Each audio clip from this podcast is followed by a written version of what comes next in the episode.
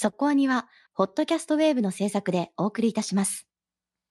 会いたいな声聞かせてよ。つながって笑顔を始めようさあ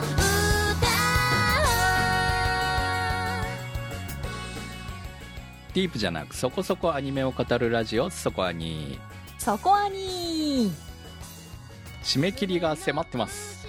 はい再来週ですね。10月23日の特集は「タイガーバニー2」です、えー10月7日より2クール目が配信開始になりましたね。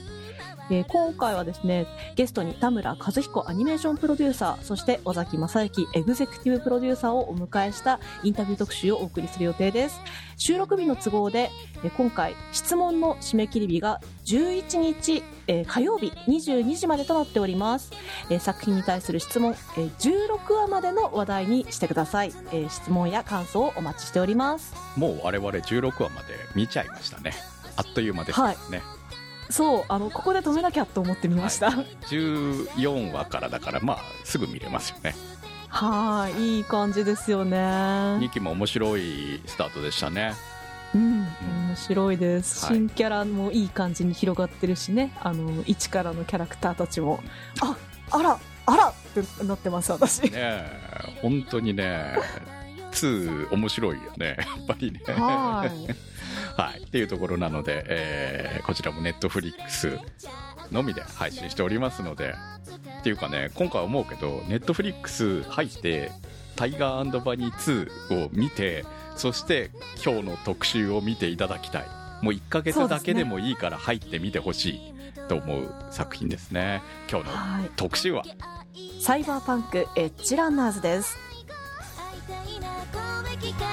よつながって笑顔にず始めようお肌も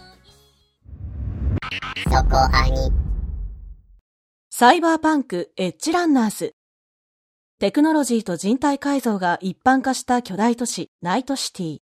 犯罪と汚職がはびこるこの街で生きるために命を投げ出して金を稼ぐアウトローの傭兵、すなわちエッジランナーの道を歩んだ少年の物語。才能に恵まれながらも無鉄砲に生きる貧しい少年デイビッドはネットランナーのルーシーと出会ったことでナイトシティの裏社会へと身を投じていく。原作はゲームサイバーパンク2077監督今石博之。アニメーション制作トリガーによるネットフリックスオリジナルアニメーション。全10話。2022年9月13日より配信。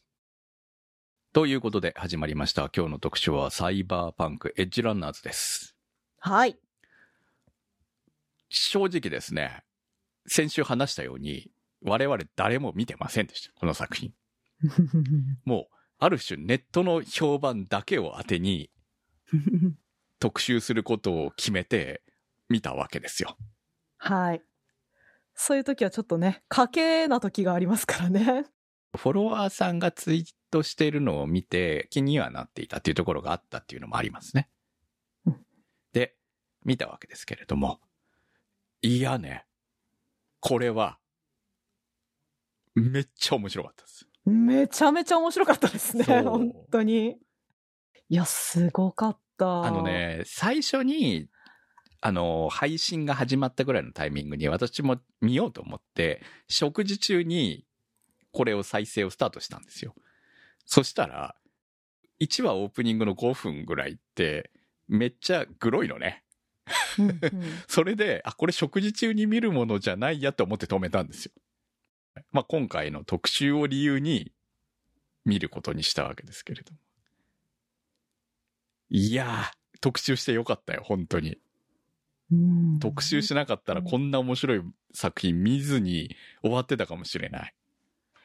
クムさんがその、冒頭5分で止めちゃったのもわかるけど、5分を超えていけば、むしろ止まれないですよね。そうだね、確かにね。うん。でも、冒頭の5分で止まる理由もわかるとは思うんですよね。そうですね。でも、まあ、10話まで見ちゃうと、あ、1話を見返しても、あ、普通普通って感じそうですね。なんですけど。もう全然気にならなくなるんですけどね。そうそう。いや、まあ、冒頭5分は食事中だったからだからね。余計にね。そうそう。食事中に見るもんじゃねえな、グロはって思ったっていうのが正直なとこまあ。グロいし、拍手ね。うん。そう、5分で普通にどっちもあるからね。そうなんですよね。っていうのがあっただけなので。まあ、とにかく、ネットフリックス入ってる人はまず見てほしいし、このために、これ10話ですけれども、この10話のためだけにネットフリックス入っていい1ヶ月ぐらいに面白いですよ。損はさせません。だって映画1本行ったって思えばいいんだよ。映画より安いじゃん。えーこの作品、こういう人におすすめとかそういう話をまず本格的なネタバレなしでやりたいので、コメントを2つ紹介いたしましょう。ラオシャンロンロンさんからのコメントです。私はトリガーが作っているからという軽い気持ちで見始めました。全話見終わった後はしばらく呆然自失になり、初めて作品が終わることの悲しさ、ロスを感じてしまう、そのくらいの得意な熱量を持った作品でありました。生き様ではなく死に様で見せるというのは本作のオープニングからも感じられることですが、どうかデイビッド、ルーシーが救われる展開になってくれと願いながら見てしまうくらいには虜になっている自分がいました。自分の中では今季ナンバーワンどころか生涯ベスト級のアニメにこのような形で出会えたことを嬉しく思っています。続きまして、サイコさんからのコメントです。最初から最後まで流れるような物語で一本の映画を見ているような気分になりました。特に後半は終わりへと一気に駆け抜けていく勢いが良かったです。ハッピーエンドではないのですが、心地よい切なさを感じるアニメでした。色使い、音楽などがすごくおしゃれだなと見ていました。自分が好きな80から90年代の SF アニメの雰囲気が感じられてよかったです。デイビッドの性格が素直で優しいのが、暗めの物語を少し柔らかくしてくれているのが見やすかったです。そこら辺は今の時代に合っているのではないでしょうか。個人的には今年見たアニメの中でも上位に入るくらい好みのアニメでした。ありがとうございました。熱いですね、皆さん、今回コメントね。うんまあ、皆さんおすすめしたいんだと思うんですよ。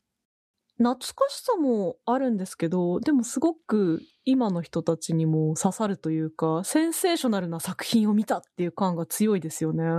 どっちもあるのが、え広い層に受けてるんだろうなっていう気はします。そうですね。まあ、あの、サイバーパンクってまず知ってます？もう、あの、サイバーパンクっていうものがあった上での作品を知ってるっていう感じだから、それそのもののブームとかっていうのには触れてないそうですよね、私たちですら。うんそう私もファッションでしか知らなかったですからね。うん、そうですね。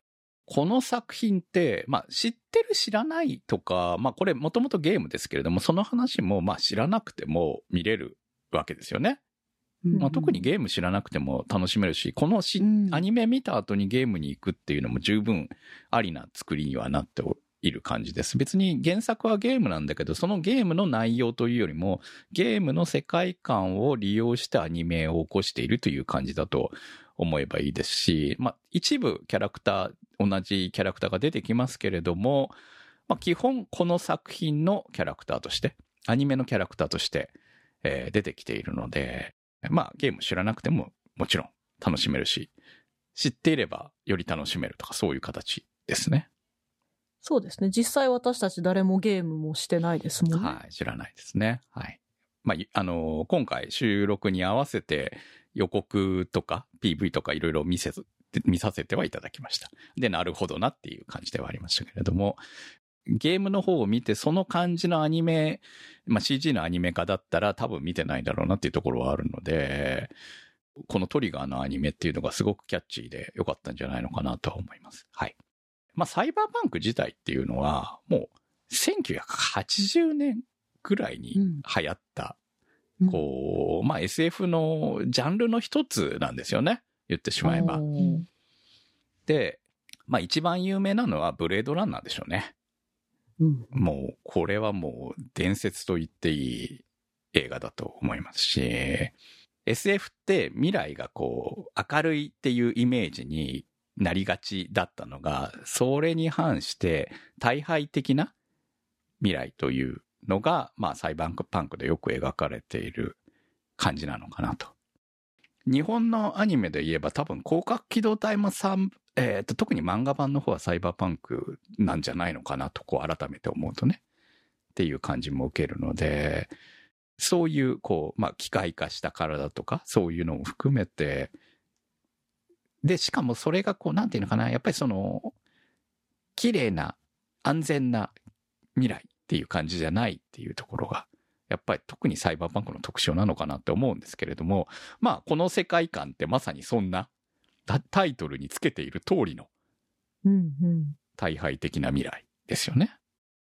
まあ具体的に何年っていうのは描かれてないんですけど、ゲームの方が2077ってことは2077年ぐらいを舞台にしてるのかもしれませんけれども、まあ、えー今からね考えてもそのぐらいの年齢代にここまで行ってるとは思えないですけれども、まあこの辺はちょっとね、やっぱり SF 的な夢、ゆ夢夢っていうほど綺麗な話ではないんだけれども、の部分はあるのかなっていう感じを受けますね。そういう舞台設定なわけですけれども、それをアニメ化するのに、まあちょうどトリガーが今回のアニメを作るということで、そのトリガーらしさっていうのが、いい方向に出たなと。そうですね。あの、本当おっしゃる通りで、大敗的なって言葉って案外トリガーとは結びつかないイメージだったわけですよ。私なんかは特に。えーっと、トリガーって、あの、トリガー作品いろいろ見てるし、好きなんですけど、どちらかというと、陰陽で分けるなら陽のスタジオっていう印象が強かったんですね。いろいろこう、設定とかを乱すと、実はこう、黒い部分があったりとか、そういうのはすごくあるんですけど、やっぱり明るいところの中に暗いポイントが入っているっていう作品の作りの、えー作りをするのが得意なのかなっていうふうに思っていたのが、私ちょっとね、たまに眩しすぎる時が 結構あってですね。あの、まあ、それが眩しいなと思いながらも、これがこのトリガーの特徴だよねと思いながら見ていたのが、そのイメージがこのサイバーバンクはすごく覆されて、逆にこれは、すごくその世界観設定からして暗いお話なんだけど、その中にトリガーの底抜けの明るさみたいなのがあるおかげですごく見やすくて、キャラクターたちもすごく愛おしくて、ここのね、バランスがすごく良かったし、トリガーの新しい魅力だなと思ってか、そこにすごく感動したんですよね。まあもっと暗い物語にとか、まあね、こう常に雨が降っている世界みたいなのだってできるわけですけどね。そういう作品ではなく、えーめっちゃ明るい感じですよね。ノリも勢いも音楽とかそういう感じも。うん。そうなんですよね。そう。それがでも不思議じゃない？この作品のこと語り出したら絶対暗い話になるんだよ。まあだからサイバーパンクっていうイメージってもっと暗いものだと思ってるわけですよね。うんうんうんうんうんの感じが、えー表面上ない。そこはもうすごくトリガーらしい。うん。なんかね、内容は実は暗いんだけど、めっちゃ明るく生きてる感じはする。うん、なんか、みんな一生懸命なところがすごく輝かしいですよね。そうですね悪いことにしてもね。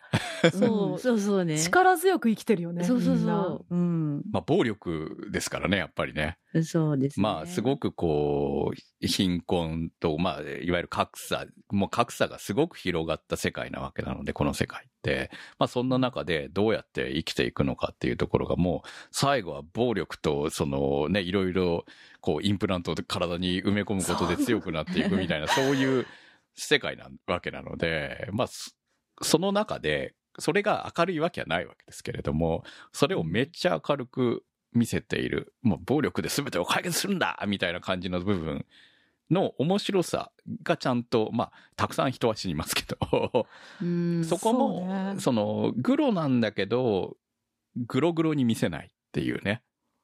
うん。まあそこは本当うんトリガーの功績ですよね。今までも、もうとにかく合体してでかくなって、はいはい。まあ、ぶっ倒してきたある種その通りですからね、このそう、そうなんだよ。やってることはぶっちゃけ一緒だよなとかはい思うんだけど、でもすごい見せ方とかキャラクター性だとか、うんあとはね、お芝居の方向性とかもちょっと今までの作品とは、あの、違う方向に振ってきたなとかも含めて、うんすごい、なんだろう、私は今までのトリガー作品になかった、こう、アンニュイな、切なみ、みたいなものを、ものすごく感じて。いや、もう、ねこう言っちゃ失礼だけど。ど、トリガーの成長を感じるよね、本当にね。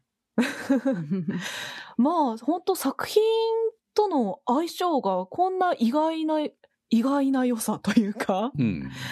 うーん。多分トリガー以外が作ったら、ここまで楽しめたかわからないと思うんですよ。うーん。もうめっいちゃ暗い物語として、それを果たしてこんなに10話で楽しめたかはわかんないなって思うのが本音のところなんですけれども、いや、うんうんこれはね、見せてくれたね、最後までね。うんいやー、そう、本当これ、10話じゃないですか、全10話。はい。いや、本当どの話数も取りこぼせなくて、いや、そうあるべきだということももちろん分かってはいるんだけど、なんだろうな、どの話数にも、えーっと、1シリーズ作れるぐらいの要素が詰まってる、みたいなはい感じで、うーん。前半だけ見終わった時に、クムさんとちょっと LINE のやり取りをしてて、いや、1話もいいし、2話もいいんですよとか言ったんだけど、私も、後半もどれも良いじゃないかと思いながら。そう、本当に。まあ、ある種前半が終わるタイミングで、ああ、これはもう終わりは見えたなとは思いましたけれども、で、も、まあその通りになっていくわけですけどね。でも、だから、だから後半が決して幸せなスタートとは思えないと。思うわけですよ。思ってるんだけど、そう、だから前半と後半はちょっとある種違う作品になるんですよね。そうですね。そう。でもそこって、その、この10話の構成がうまくいってるからなわけですよ。そのね、サイコさんも書いてましたけれども、一本の映画を見ているようだっていうのはまさにこういうことだと思うんですよね。うんそうですね。いや、でもなんか今のクモさんの話を聞いて思ったのは、どの話数もちょっとずつ要素が違う気がするんですよ。まあ、第1話は、えーまあ、ガンダム的にとガンダムに乗り込むみたいな第1話で、第2話はまた急に恋愛ものになったりするとか、それぞれジャンルがちょっとずつ変わる。でも、でもやっぱりデイビッドの人生を描いているっていう一本筋が通っていて、もう彼の人生が怒涛のように転がっていく、ジャンルを変えながら転がっていく、そのスピード感がものすごく切な的なんですよね。言ってしまえばカーボーイビバップを見てたような気分ですよ、私は。最初はでしょ？そう、んん最初はね、最初はそんな感じ。はい私もそう思った。でもうん後半違うんですよね、全然ね。でも、うんある種スパイクの人生みたいなものなのかもしれないなと思えば、こう、で、いろいろ、いろんな要素を入れていく。まあ、あっちは、その、ツークールあったから、もう少しいろんな、もっといろんなものが入っていきましたけれども、まあ、この作品に関しては、まあ、10話という話数の中でいったので、それほど横道にはそれないながら、えーうんやれたのかなっていう感じもあるし、でもそういう意味で考えたら、もっと見たかったっていう気はするんだよね。各キャラクターの掘り下げみたいなのは正直見たかったかなっていうところはあるんだけど、でもこの10話がベストって言われりゃそうだよねって思うっていうこの、ね。うんもっとお腹いっぱいになりたかったのと非常に満足してるっていうこの難しさっていうのを感じるかな。私はいいわ。もうこの10話が完璧すぎて、ああ、すうーん、そうね。うんでもそうね。ちょっとそその先が見たい気もするし、先っていうか、まあ間っていうか。うん間そうですね。うん。大敗的な世界だからこそ、その平和な日常っていうのがもうちょっと見たかったなっていうのもありますね。そうなんだよね。うんその前半のノリをもっと、もう少し見たかったなっていう感じはあるんだけど、まあ、うんあの前半の尺だったからこそ後半が生きるのかなっていう感じもするので、いや、これはね、あの、贅沢な悩みなんだろうなと思いますね。えー先ほどカーボイビバップの話題を出しましたが、私の中で90年代、2000年代初頭ぐらいの日本のアニメの面白かった大人向けのいろんな試行錯誤してた大人向けアニメの、えー面白さみたいなものがこの作品には詰まってる感じがしているので、えーまさに大人向けアニメ、ネットフリでオリジナルでやるんだったらこういうのをやってほしいよっていうのを、えーが、ここに出てきたなっていうのを感じましたよ。で、しかもこれで世界にヒットできるだろう、これはっていう。求められてた日本のアニメってこんなんじゃんっていう気がする。のかなって思いましたね、本当にね。まあ、あと個人的にあの、サイバーパンクというところで、わかる人にはわかるメガゾーン2、3のパート3が好きなので私は、そういう要素もちょっと感じてよかったなと思っているところです。えー、この後はネタバレありでいきたいと思います。ぜひ、ネットフリ入って見ていただきたいです。マッサ555さんからのコメントです。原作ゲームサイバーパンク2077は、ポーランドの開発会社が2020年12月に発売したゲームですが、ゲーマーにとっては複雑な感情を持っていた作品です。これは同社の前作、ウィッチャー3が世界的にヒットした大傑作だったため、期待が高まりすぎた上に、商業的理由から品質調整不足のバグだらけの状態で発売されてしまったため、世界中からバッシングを受けた作品だからです。このような経緯から2年前の問題作のアニメ化は今更感もあり、正直期待されていなかったわけです。ところが、このエッジランナーズがあまりにも面白い、最高すぎる。少なくともゲームのアニメ化という枠では過去最高傑作ではないでしょうか。配信日に10話一気に見てしまいました。往年の OVA を思い出させる規制なしの描写、物悲しさと破滅に向かう疾走感のあるストーリー、生々しい最高なキャラクターたち、正直良すぎるところだらけでコメントが難しいくらいです。今、世界中のプレイヤーがソフトを約2年ぶりに立ち上げ、デイビッドのジャケットとレベッカのショットガンを装備して、アダムスマッシャーを血祭りに上げに行っています。また、劇中のロケーションはほぼゲーム内でも存在しており、聖地巡礼も活発です。最後に、レベッカが世界中でベストガール扱いで、アニオタは世界共通だなと感慨深いです。はい、ありがとうございます。はい。サイバーパンク2077。私も全然知らなかったんですけれども、まあ、こういう過程があったわけですね。そうですね。ゲームファンからすると本当に、あの、まあ、バグだらけだったというはい。ことが本当に有名みたいで、ウィッチャー3っていうのは私は知らなかったでまあ、すけど。これは私も名前を知ってるぐらいですからね。うんうん当結構誰でも反応できちゃうぐらいのビッグタイトルなわけですね。いや、でも PS4 ならあるから、ちょっとやってみたいなって思うぐらいですよ、私も。ただ、やっぱこう、まあよくある海外ゲーム的な感じのキャラクターはもう CG のキャラクターですよね。リアリティックっていうのかな。うんうん。だから、えーまあ、このサイバーパンクのエッジランナーズのアニメの感じを見て、このゲームを見ると、ゲームの予告とかそういうのを PV とか見ると、あ、あの世界観なんだけど、やっぱり違う部分もたくさん感じるっていうのはあるので、この辺やってみないとわかんないんだろうけどね。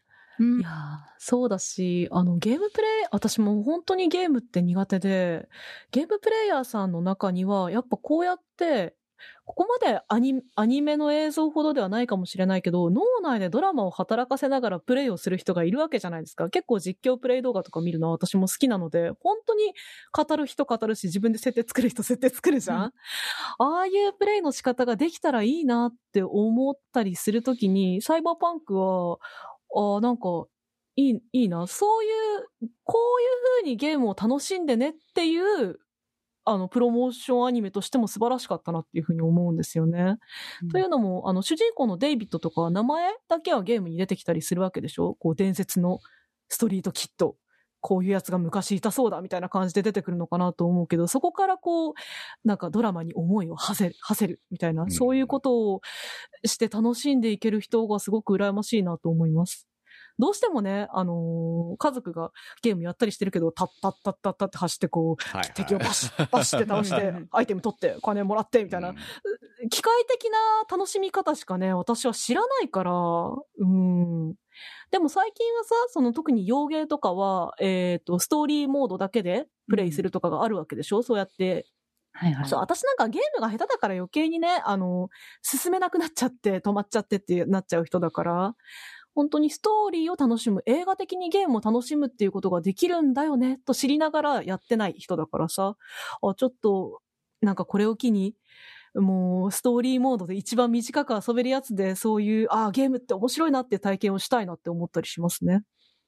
まあね、時間も取られるしね。あと、その、慣れ、そのゲームをやってる人にしかわからない、えー、こう、ルールみたいなのがわからないじゃないですか。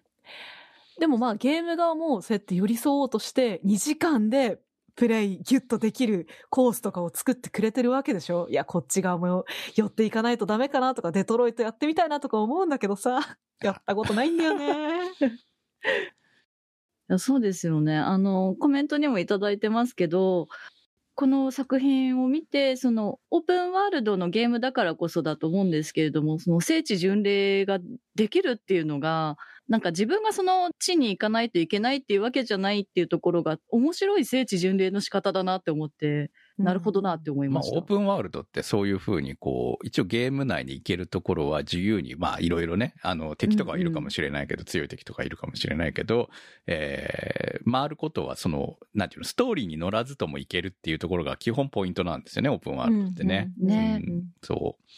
まあそこが思い、まあ、今昔のロールプレイングって日本のやつとか特にそうでしたけれども、一本筋じゃないですか。うん。はい結局行かなきゃいけないところは決まっているみたいな感じなものがオープンワールドはそうじゃないっていうところがポイントなので、まあその世界にこう実際ダイブしたような気分でゲームができるっていうところはポイントなんですよね。だから、カメラモードとかもあるのかな、だからデイビッドがここにいた時のこっち側から撮ったカットとかできるんだったらちょっと楽しい楽しそう。まあ実際このね、アニメの作る時に、その自由に街の中を行き来できるようなモードで見せてもらって、えー作画してるっていう話ですからね。うんロケハンをそこでしてるってことですそう、もんね。まさに今時っていうかゲームを本当にアニメ化するってこういうことだよねっていう感じですよね。アニメにも出てきました、アダム・スマッチャー。ゲームにも出てくるということで。みんながこの野郎ってやりに行ってるわけですね。ああね。そりゃやりに行きますよ。本当に。デイビッドのジャケットとかもね、あの、アイテムで取れるわけですもんね。まあ、レベッカのショットガンでね。そりゃ血祭りに行きますわ。確かにヒロインはルーシーなんですけれども、レベッカ、こりゃ絶対人気出るよなって思ってたら案の定人気出てるんですね。うんえ、人気出るよなって思うけど、ちょっとその、その心は？なんかね、だんだん最初に出てきた時は何とも思ってなかったんですけど、この、こいつ頭ぶっ飛んでるなって思ってたんですけど、だんだん可愛く感じるんですよ。見ててうん、いやーもうね、純粋なね、恋心がいいですよ。いや、違うよ。本当に？違って、レベッカのうん。デザインはすごくないですか？あキャラクターデザイン。可愛いね。何あの、ちびっこくて、マスコット的なんだけど、ムチムチしてて、うんうん。足。はいと、それに加えてあのゴツゴツの腕、はい何あのバランス。でも可愛い。不思議何ですかね、あれ。目もね、あの、うん全然人間じゃないんですよね。うんそう。そうなんですよ。印象的ですよね。うんワンカットワンカット、透明で見ちゃったら結構、え変なバランスって思うかもしれないんだけど。これ普通にね、そうキャラクターから言え動き出したら可愛いし、うんまあやっぱり声も伴ってですけど。ば。そうですね。ねえ、レベッカ、すごいわ、このキャラクターデザインは。うん。でもこの作品は本当にインプラントを体に入れるっていうことで、こう人間の形でありながらゴツゴツというか、うんうんあの人間らしからぬ形をせざるを得ないのに、みんなちゃんとバランスが取れてるのは本当に吉成さん、吉成洋さんのお仕事の素晴らしさですよね。まあでもこれもちょっと若干80年代、90年代感あるようなデザイン取ってるところが、まあ我々年代には親しみやすいのかなって感じはありますけどね。うん確かにね、最後の方の携帯とか、バイオハザードで見たことある気がするなとかも思ったしね。あの、クリーチャー感っていうのかなメカメカしいクリーチャー感は、やっぱりそのぐらいの年代に大量に出てきたキャラクターなのかなっていうのでもあるので、うんうん。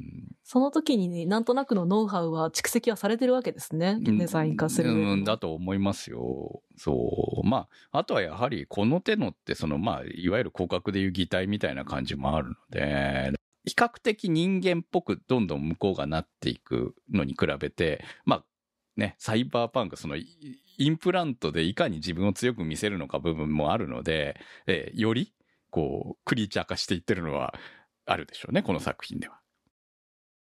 リゲポンさんからのコメントです。本作のメインヒロインのルーシーはもちろん魅力的でしたが、後半の功労者はやはりレベッカでしょう。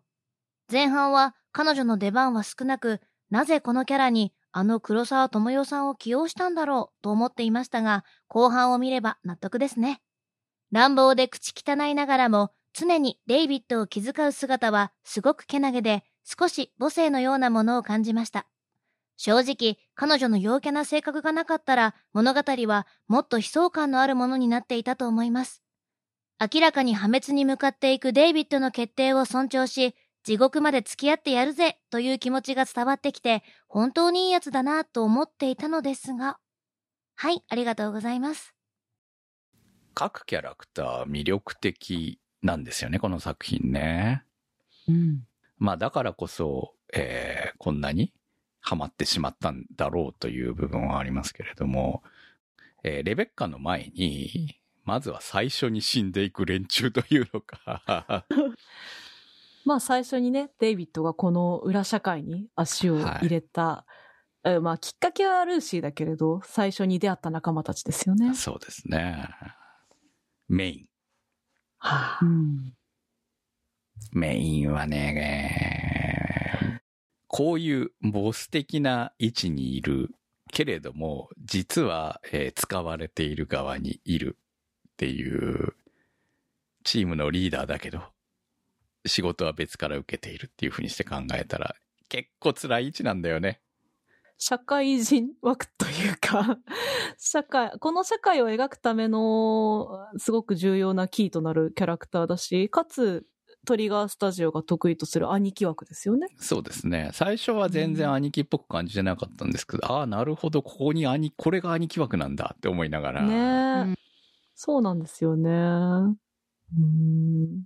まあ可愛がってますしね。ねえデイビッドのことをね。うんまあ、どこかで自分の若い頃を思い出したりとかしてたんじゃないかと。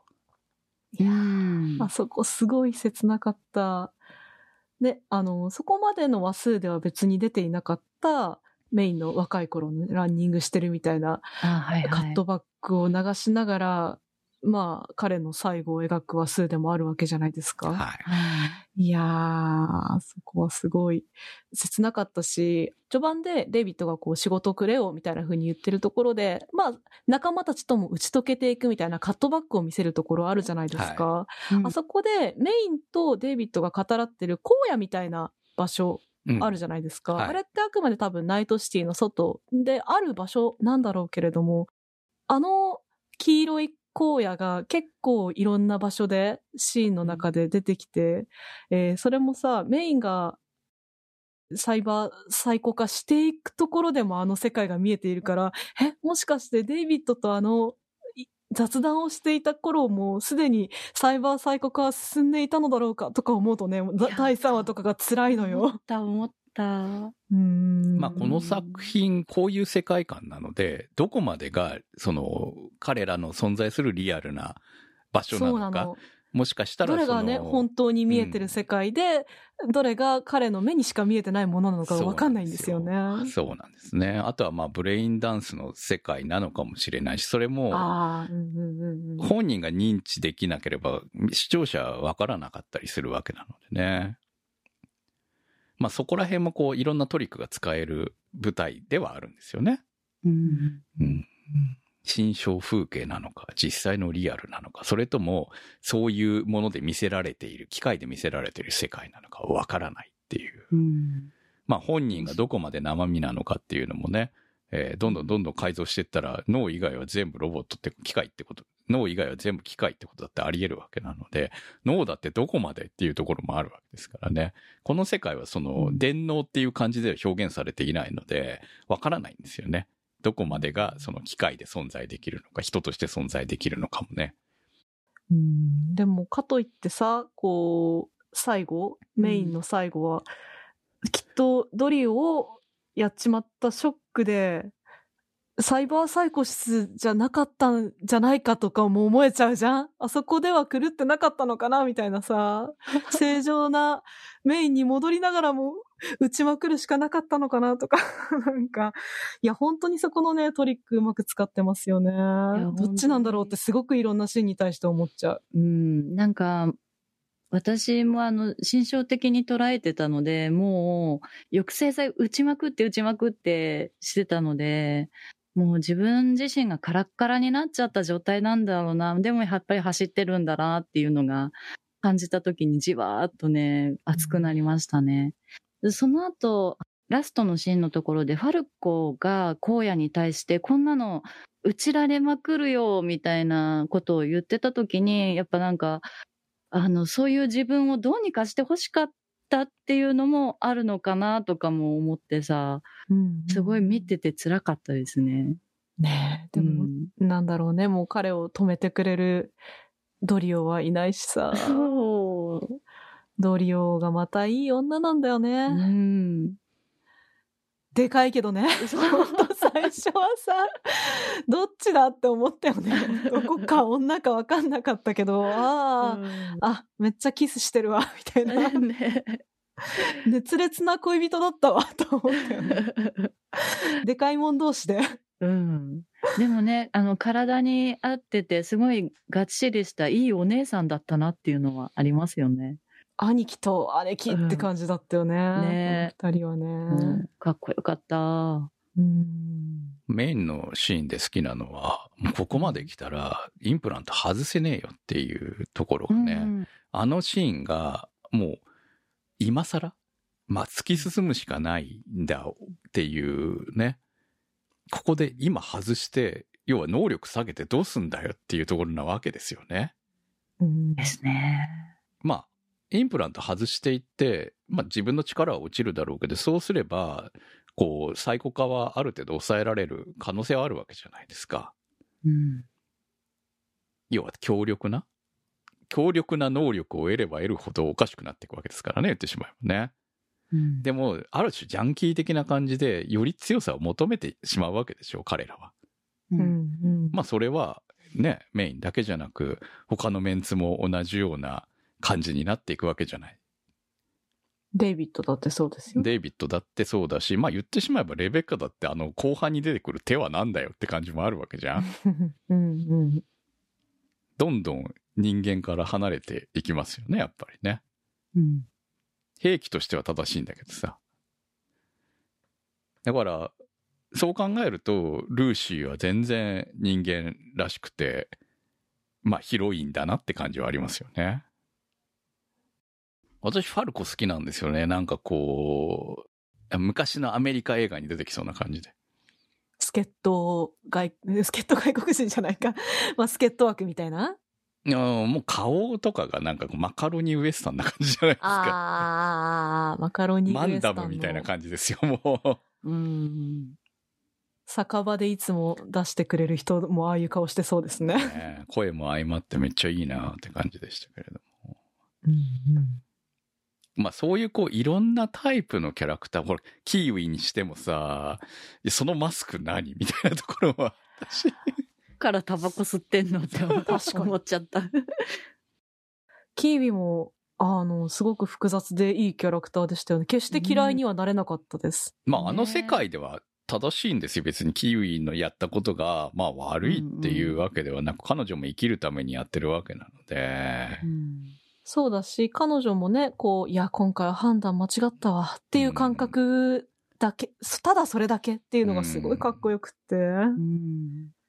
うんそうね。ちょっとね、ドリオとはまた違う、キーウィもすごく魅力的な大人のお姉さん枠だったな。そうですね。うん。まあ、あの、まあ、ある種悪というし風にして考えれば、まあ、ああいう仕事をしている以上みたいなところはね、うんうんあってもいいというのかな。物語をより深くした感じはありますね。結局ね、彼女の存在がね。まあここまで話してピラルを出さないのは可愛さすぎるので、ピラルも出しますけど、まあそれこそね、ピラルもレベッカの深みをちゃんと与えてくれたキャラクターだったなっていうふうには思うんですよね。そうね。まあんな、あんな感じではあるけれどっていうね。あ、うんでもうんあの、レベッカなんだかんだ言いながら、兄として、慕ってましたよね、ちゃんとね。なんだかんだ言いながらね、慕ってたよねって感じがね。うんただ、本当にレベッカの最後は驚きですよ。いやー。あー、すごい。すごい壮絶でめちゃくちゃ見どころだけど、つれえよ。そうなんだよね。いや、私はあの手前でね、あ、よかった、なんかね、バッドエンドになるかと思ったけど、ハッピーじゃんって思って、ほっとした特番だったんですよ。うん、まあそう思わせた感じですよね。ここで、とりあえず、ファルコとね、レベッカは助かるのかなと。うん。ね。うん。いや、多分ね、ルーシーは助かると思ってたの。うんだから、ルーシーと、レベッカとファルコは残って、キユやもう裏切っちゃったから仕方がないかなって思ってたんですけど、うん。うん。え、そこでレベッカやるみたいな感じでしたからね。そう。でもそれだけなんか死と隣り合わせの世界でいつでもせ死ねちゃうんだなっていうのもちょっと思った。まあ自分たちからやってることを考えたら自分たちだってめちゃくちゃ殺してきてますからね。そういうふうにして考えたらね、いつ自分たちがそっち側に回ってもおかしくないっていうところにはいるわけですよね。まあその中で本当にレベッカの死はやはり衝撃的だったなと思いますね。高中さんからのコメントです。第1話で紹介される作品の世界観が強烈でした。殺伐とした世界。ただそこに暮らす人たちも近しい人には時折優しい一面を見せてくれます。この作品ではそんな印象的な描写が数多く見られました。主人公デイビッドを取り巻くサイバーパンクの面々は、そのこわもてなルックスからは想像もできないほど気のいい連中ばかり。デイビッドに生きるチャンスを、そして生きる糧を与えてくれたメインは、母子家庭だった彼にとって父親のような存在だったでしょう。他の仲間も倫理観が若干ずれていたり、口汚かったりと多少の難はありますが、ちゃんとデイビッドを一人の人間として接してくれました。そして、ルーシーはまさしくデイビッドと赤い糸で結ばれた存在。互いを意識するようになった第5話以降、ルーシーのセリフや行動におっさんのニヤニヤは止まりませんでした。最後はアダムスマッシャーに叩き壊されるデイビッド。最後まで笑っていられたのは心優しい仲間に囲まれて人間らしくその生涯を全うできたから、そう信じたいです。はい、ありがとうございます。デイビッド。うん、本当に第1話のね、始まり方はすごい壮絶でしたよね。うん逆にこう、彼のね、生い立ちが辛すぎて、他の作品ではもしかしたら2話、というかあの、私が最初にネットフリックスで見た予告編、もう2話だったんですよ。2話のルーシーとの出会いを切り取ったところが、あの、プロモーションビデオに確かなってたんですよね。だから第1話すごい、あまりに壮絶でびっくりして、だから、ともすれば2話を1話に持ってきて、実はデイビッドの過去はっていう描き方を知らなしないと、視聴者的には辛いぐらいじゃないかなって思いました。でもその割には、まあ普通に見れるっていうところが、この、まあそのね、最初に話してたようなトリガーの明るさの感じと合ってたのかな。まあね、お母さんの死に様も含めて、その彼のすっげえ貧乏な世界観も含めてですよ。と、こうんの社会の貧富の。凄まじさとかねそうそうそう。うんもう本当ろくでもない話なわけですよね、ずっとね。そうですね。んもうやっぱり衝撃的だったのは、おお母さんが私は死んだ後の、ね、骨が缶に収められるはい。じ自動販売機的な感じでそれが処理されるっていうのが、あれはゲームからですか？すごい、すごいゾッとしちゃったけど、すなんだろう、でも画期的だし、お金がなけれ効率的ば、だし。ね、っていうかお金がなくければっていうか、あの金も払わなきゃいけないわけですけれども、うんそう。全部に金、金、金って来てるのがすげえ怖いけど、うん。でも現実社会だって似たような部分ないわけではない。そうなんですよね。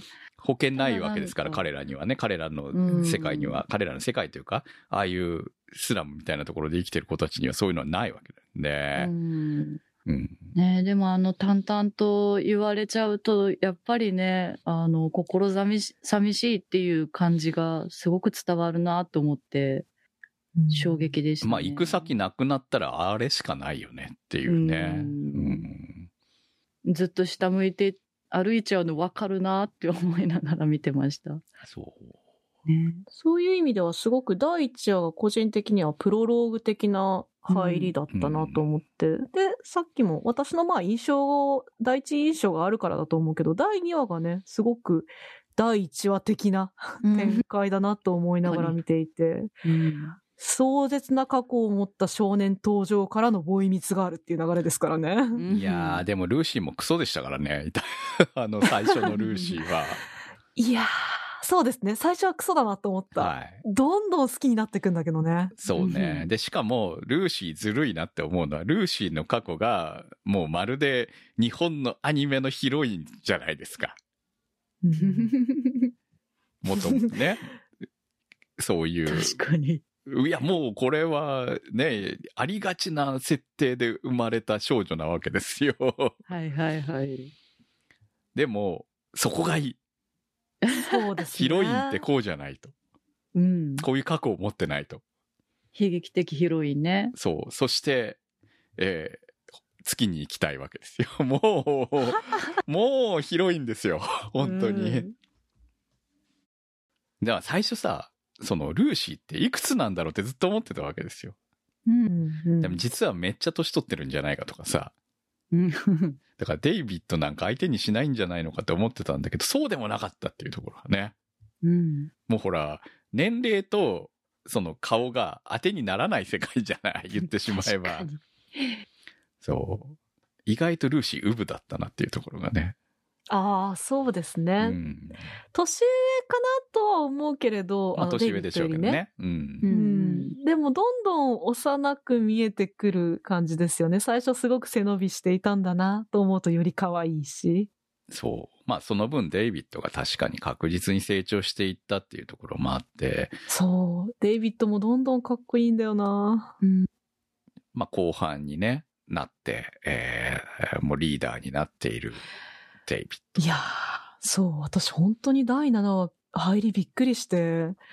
ね、第6話までが、あいわゆる前前半というか、第6話でドリオとメインがね、やってしまうというところだからさ、えーと思って終わった後に、それから数年経ちっていう感じだったじゃないですか。はそこの入りすごくね、うん。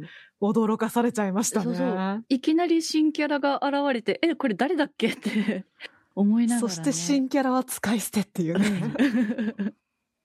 デイビ早いんだよねッド、顔にまで筋が入ってましたからね、もうね、ねえそのタイミングでね。ああ、いっぱい改造してんだって感じですもんね。うんああ、そうですね。うん。どんなにインプラント入れ入れても違和感がないとかもめちゃめちゃ主人公だな。そう言われてみれば。そうう。そういう彼をルーシーはいろんな思いで見てたわけですからね。うん。でもずっと一緒に暮らしてたわけでしょ、あの後も。そう、そうなの。いや、第7はそこも好きなのよ。え、ルーシーはどこへ行ってしまったの？と思ってたら、え、一緒に住んでるのこれはこれで幸せじゃん。もうこれでいいよとさ。一緒には、確そかにねの、サイバーパンクのあのメンバーではないけれども、でも、一緒に暮らしてるっていうのはね、ねあの二人の恋人関係は続いてたんだっていう。ね、家で過ごしてる二人はとても穏やかな時間に感じるしね。うん。あれすごいいいシーンでしたね。ねえねそう。本当にロマンスですよね、あそこはね。えうんうん。まあ、ただ、そのルーシーが守りたかったものは、まあ、デイビッドだったわけですけれども、結局、デイビッドの暴走も止められないっていうのも彼女には分かってたことだと思うんだよね、やっぱりね。うん。すれ違う思いですよ。うん、メインが言っちゃったことみたいに、やはりデイビッドも、まあでもデイビッドは最終的にはルーシーを守るためだったわけなので、うん、お互いにね。そう。うん。これがね、このね、お互いの気持ちのすれ違い、でも最終的には心は通じる、でもいなくなるわけですよね。男の方がいなくなるんだよね、やっぱり、ね。そう。で、ルーシーはずっと思いながら生きていくんだと思いますよ、もうんう。。あんな男は現れないわけなんで。一人で月へも行きますよ。いったねそしてデイビッドを見るの。ああ、もう全部言っちゃったね。はい いや、でも本当に全部言えるぐらい、ある種王道の詰め合わせではあるんだけど、料理の仕方でこんなにも、どれもこれもが心に残るうん。ワンシーンワンシーンになっていくんですよね。そう。だからスストーリーとか展開とかはすごくわかりやすいんだよね。う。うんんうんうん。だからやっぱりキャラの魅力ですごく見せてるなっていう感じがすると思うんですよ。こうやって見ると。うんうんだって分かってても楽しいじゃん。そうなんですようね。ん。うん。そこはね、やっぱりすごいなって思いますし、こう、まあ多分日本人も好きだし、アメリカ人も好きだと思うんだけど、ノリ的にすごくワイルドスピード的なノリがあったりとかさ、まあ日本のアニメだけど忍者スレイヤー的なノリのシーンがあったりとか、もうそういうのも含めて、分かる人たちが楽しめればいいよねっていう部分がね、すごく盛り込んであったりとかして、いやもう作品として最高だったんじゃないのっていうね。で、このエンディングに向かっていく切なさ。だけど、これ、二人とも助かって終わるみたいな物語はできなかったよねとも思うわけですよ。うんできないですうねん。そう。だから、死に様ですもん、この。そうなんですよもう最初からそれを語ってるんだもん。そうなんですよ。分かってるのよ。帰ったらちゃんと話そうなんてないのよ。そうと思いながらそうなさん。です。もうセリフの一個一個もね、本当にどれも聞いたことあるし、どれもフラグと思いながら。うんうん。でも、ですよね。そう。うんでも、分かってても面白いというのは本当にまさにそうですね。ですよねそう。だから王道って大事だなってこれを改めて思いました、私は。周りでこんだけ持ってくれば、王道がこんだけ面白い作品になるんだっていうね。今見ても。うん、本当それでいて、やっぱりこのゲームへ立ち返りたくなる要素もすごく多いし、うん世界に浸りたくなるとか、もっと彼らのことを知りたくなるもそうだし、音楽もね、すすごくキャッチーですよね、どれもこれも。はい。耳に残るんですよ。うんで、またこの音楽のね、プレイリストとかを聞いてしまって、世界観に浸ってしまうとか、いろんな、あの、いろんな形で私の心を蝕んでくるな、という。は うん、本当にだから、あの、この作品が、あの、人生に残る一作になる人は確かに多いだろうなと思いました。いそうね。あのーまあ昔のアニメをたくさん見てきた我々でもそうだし、逆に今新しくね、そのネットフリでやってるからっていう感じで見始めた若い子たちとかにも残るといいねって思いますね、本当にね。うんうんうんまあそういう作品の一つになったんじゃないのかなと。本当にネットフリにはこういう作品をどんどんアニメ化して欲しいなぁと、なんかね、やっぱり本当外してるなって思う作品も多いのも事実だと思うので、えー、これは久しぶりに当たったよって思いますね、本当にね。いや、でも本当に、本当に心からリクエストしたいのは、ネトフリオリジナルアニメの公式サイトがちょっと雑すぎませんか？本当にね、どうやって声優調べたらいいのっていうところからね、やっぱ間違ってますよね、これね。用語集よりじゃなくて、用語集、いや、一応公式あるんだよ。あの、サイバーパンクのさ。でも、今まではないやつもあったかそら、うまあ多少は進んだのかもしれないんですが、はにしても、い。うん。にしてもだよななんで。すか、この、訳、訳しただけのサイトみたいな感じの？用語集とエピソード集はあるけれど、エピソードだって7までしかないしっていう、用語集だよね、これね。エピソードごとの用語集があるだけで、キャラクターとかスタッフとかさ、何もないんだけど。それじゃちょっと、キャラクターね、せめてキャラクターと声優と、うん。その日本語版だったらねちゃんとね。う、ん。でやっぱスタッフはいるでしょスタッフは。そうですね。そう。っていう部分もないっていうのはあのまあ我々こういう番組を作ってるからなおさら思うけれども知りたいよねやっぱりね。う。うんんだから作って配信したら終わりっていう感じじゃなくてもう少し作品を大事にしてほしいな感はありますねやっぱりねネットフリーさんにはね。ということで、えー大変満足のいく作品でした。今日の特集は？サイバーパンクエッジランナーズでした。普通歌のコーナーです。浮雲さんからのコメントです。四畳半タイムマシンブルース見てきました。本作はヨーロッパ企画のサマータイムマシンブルースと四畳半神話体系が悪魔的合体をしたスピンオフ作品です。監督はサニーボーイの夏目監督。四畳半は湯浅監督の色が強い作品だったので、一末の不安はあったのですが、そんな不安は全くの杞憂でした。私やオズたちの不毛でおかしなタイムトラベルにバカバカしく、劇場で笑い声を押し殺すのに必死でした。それと、本作の明石さんはエネルギッシュでいい具合にネジが外れていて、とても可愛かったです。はい、ありがとうございます。4畳半タイムマシンブルースは先週もコメントいただいておりました。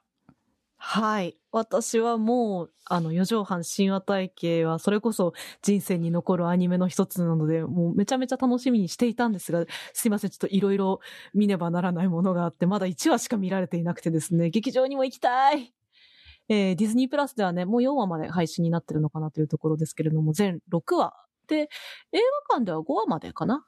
が見られて、えーオリジナルエピソードの第6話がディズニープラスで配信というふうに聞いております。今回はね、監督は夏目慎吾監督ということで、湯浅監督からバトンを引き継いで、脚本が上田誠さん。私もヨーロッパ企画好きなので、もう嬉しいですし、本当にね、四畳半神話体系を見た時に衝撃を受けたあのスピード感、くどくどしさ、そしてこの森見富彦節の腐れ大学生感がね、相変わら相変わらずというかパワーアップしてるなと思いながら第1話をニヤニヤしながら見ていたのですごく楽しみにしています。はい、相変わらず明石さんはエネルギッシュでいい具合にネジが外れていて、もうまさにそうだなというふうに思うし、あ、私がこれから見なくてはならない第2話以降でもそうなんだろうなということがコメントでもわかるので、あ必ず見ようと思っています。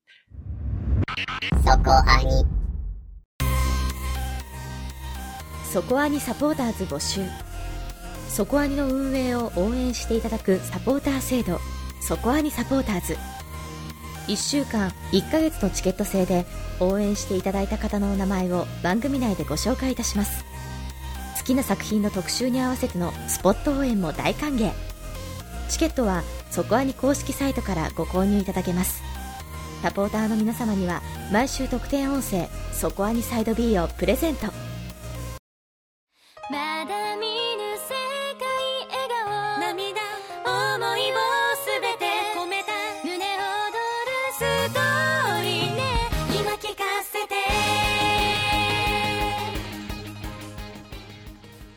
お送りしてまいりました「そこアニ」です非常に満足度の高い作品を見たんですけど実は私この「サイバーパンク・エッジ・ランナーズ」を見る前にネット視野で「僕らの夜明け」という10月21日公開の映画の試写を見ていたんですけれどもこれがめちゃくちゃ良かったはい。